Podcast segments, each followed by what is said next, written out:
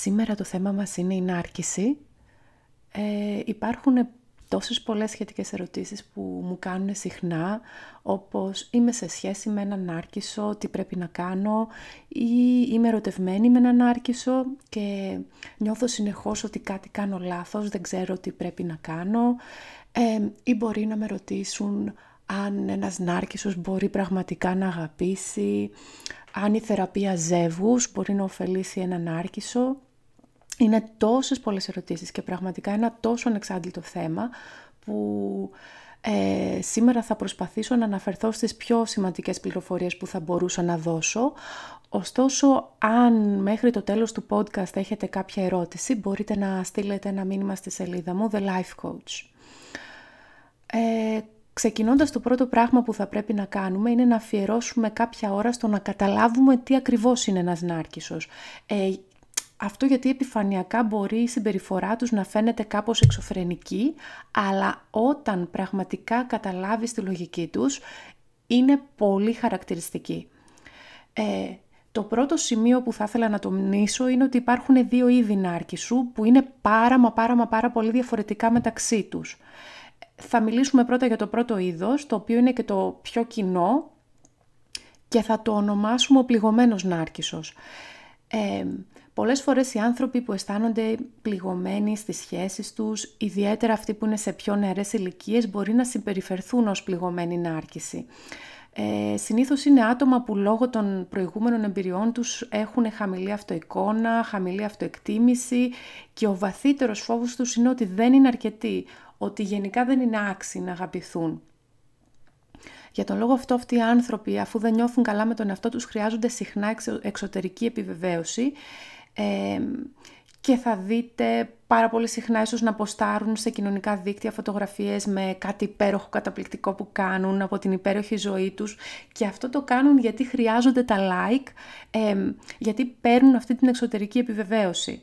Ε, προσπαθούν πολύ να φαίνονται έξυπνοι, να φαίνονται ωραίοι, να, φαίνονται, να δείχνουν μια ωραία εικόνα, να φαίνονται cool και όταν αισθανθούν ότι δεν παίρνουν αυτή την επιβεβαίωση από σένα ή ότι δεν αντανακλά τη θετική τους εικόνα, μπορεί να γίνουν αμυντικοί, μπορεί να θυμώσουν μαζί σου και γενικά δεν μπορούν να διαχειριστούν εύκολα την κριτική.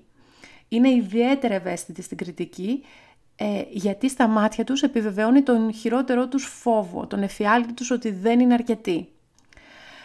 Ε, αυτή η μορφή ναρκισισμού έχει μια θετική όψη ότι μπορεί κανείς να δουλέψει μαζί της.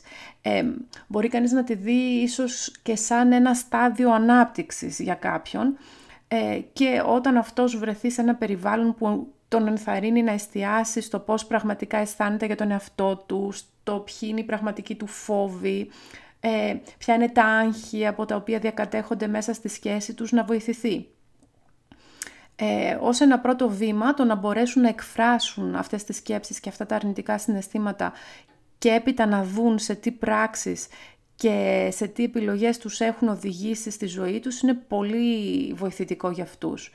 Ε, μπορεί να τους βοηθήσει η ερώτηση πώς έχουν προσπαθήσει να καθουσιχάσουν αυτούς τους φόβους και αυτές τις σχέσεις, τις σκέψεις.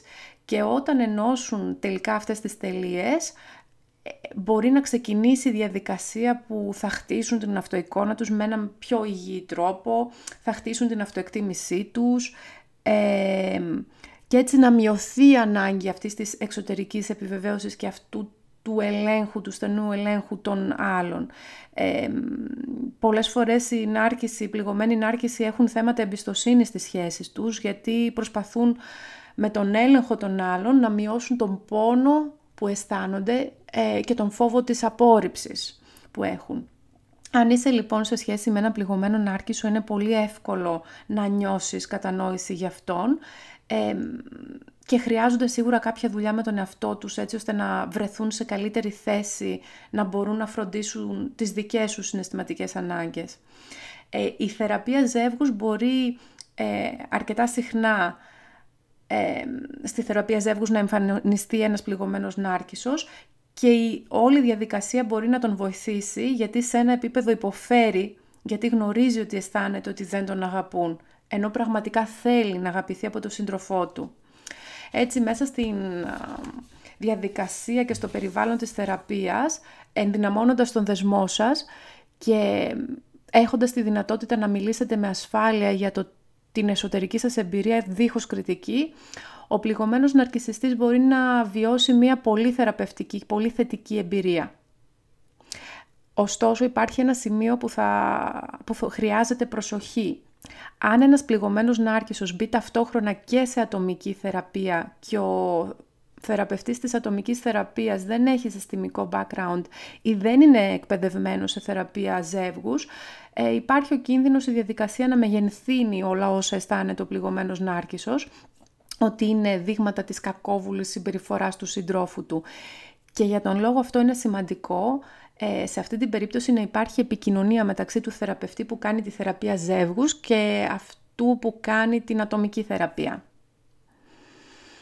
Το δεύτερο είδος νάρκισσου είναι αυτό που θα ονομάζαμε κακοήθης νάρκισσος. Είναι ένα πάρα πολύ διαφορετικό είδος νάρκισσου και θα τον περιγράφαμε ως πραγματικό νάρκισσο. Ε, αυτή η περιγραφή θα συνάδει με ένα άτομο που εμφανίζει διαταραχή προσωπικότητας, ακριβώς σύμφωνα με τα κριτήρια του DSM-5. Ε, αντίθετα με τον πληγωμένο νάρκισσο, ο κακοήθης νάρκισσος πιστεύει ότι πραγματικά είναι πολύ καλύτερος από σένα, από όλους τους άλλους, ότι αξίζει πολύ περισσότερο από όλους, ότι οι κανόνες δεν ισχύουν για τον ίδιο, αλλά ισχύουν μόνο για τους άλλους και πολύ συχνά θα παρατηρήσεις ότι αυτοί οι άνθρωποι στην παιδική τους ηλικία είχαν γονείς ή φροντιστές που δεν κάλυπταν τις ανάγκες τους. Ε, ένα χαρακτηριστικό τους είναι ότι δεν αντιλαμβάνονται τον εαυτό τους ως κάποιον που έχει πρόβλημα ή οποιαδήποτε διαταραχή προσωπικότητας. Είναι επίσης η έλλειψη γνήσιας ενσυναίσθησης για τους άλλους, γιατί για αυτούς δεν έχει σημασία τι μπορεί να αισθάνονται ε, οι άλλοι ή να χρειάζονται οι άλλοι, γιατί οι ίδιοι είναι πολύ πιο σημαντικοί.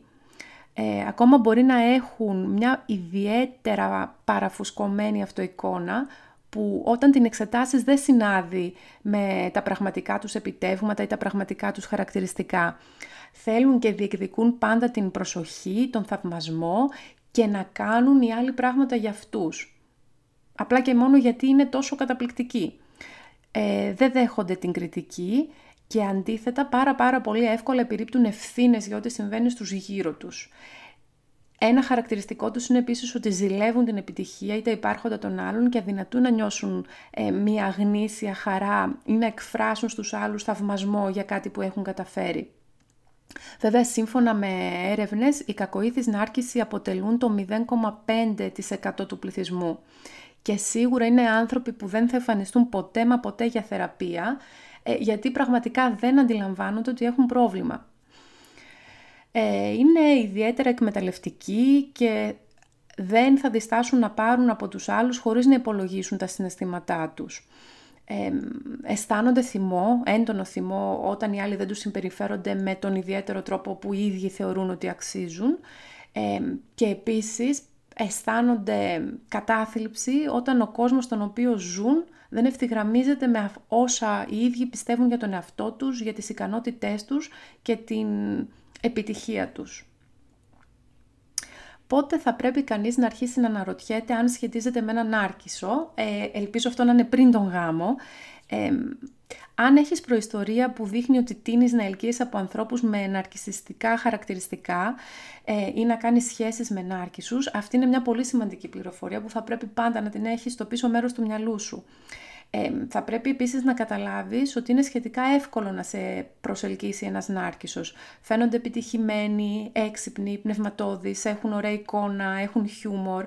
Ε, πολύ συχνά είναι σαν να δίνουν μια παράσταση για να εισπράξουν θαυμασμό και να εισπράξουν το feedback ότι είναι υπέροχοι.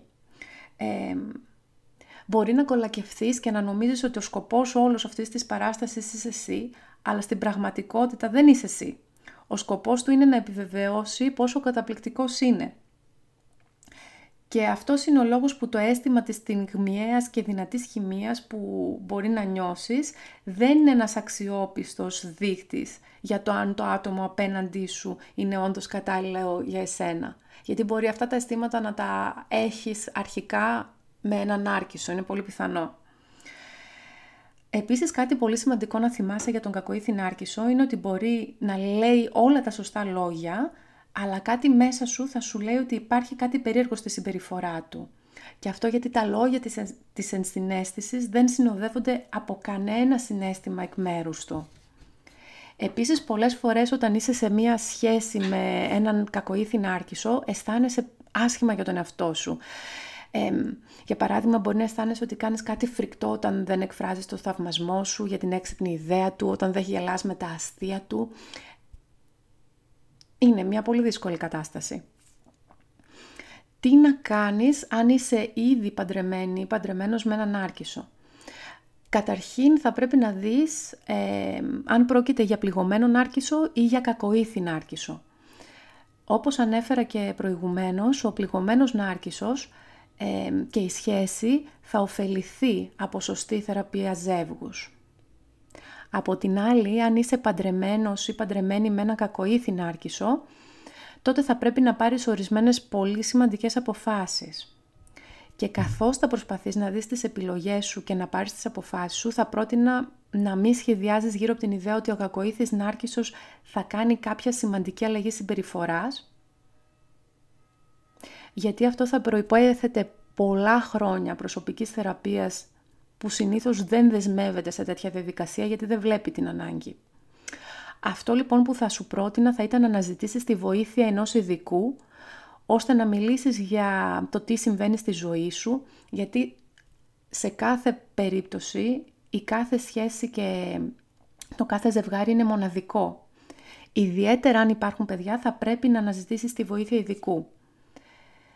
Ε, σε περίπτωση λοιπόν που βρίσκεσαι σε σχέση ή σε γάμο με κακοήθη νάρκισο, βοήθεια θα πρέπει να ζητήσεις εσύ και να δουλέψεις εσύ με τον εαυτό σου και για τον εαυτό σου.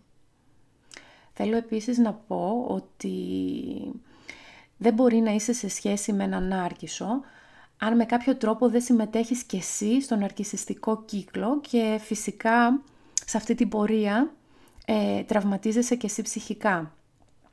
Αν κάποιος, επίσης αν κάποιος από τους γονείς σου ήταν άρκισος, είναι πάρα πολύ πιθανό να έχεις μάθει να σχετίζεσαι με τρόπο που υποστηρίζει τη δυναμική μιας τέτοιας σχέσης το να παραμερίζεις τις ανάγκες σου και να θεωρείς ότι πάντα το επίκεντρο είναι οι ανάγκες και οι επιθυμίες του άλλου και όσα θα κάνουν τον άλλον ευτυχισμένο, είναι μια νοοτροπία που φυσικά σε κάνει ιδιαίτερα ελκυστικό σύντροφο για έναν άρκισο. Ε, επίσης η προσπάθεια να κερδίσεις την αγάπη του με το να γίνεις τέλεια αυτή η επιθυμία ή αυτή η σκέψη είναι κάτι που σε κάνει ελκυστική σύντροφο ή ελκυστικό σύντροφο σε έναν άρκισο, αλλά απλά δεν θα συμβεί γιατί αν είσαι σε σχέση με κακοήθη άρκισο δεν έχει σημασία τι κάνεις ή τι είσαι. Απλά θα πρέπει να δεχτείς ότι δεν μπορεί να σε αγαπήσει. Γι' αυτό θα πρέπει να είσαι ιδιαίτερα προσεκτική αν γνωρίζεις ότι συχνά έχεις την τάση να μπαίνεις στον ρόλο της αυτοθυσίας ή να επιλέγεις αυτόν τον ρόλο για τον εαυτό σου. Γιατί μπορεί να το κάνεις γενικώ στη σχέση σου, όχι μόνο ε, με κάποιον άρκης, αλλά να είναι μια γενική τάση. Επειδή ίσως σε κάποια νεαρή ηλικία είχες μάθει να σχετίζεσαι με κάποιον ε, νάρκισο φροντιστή.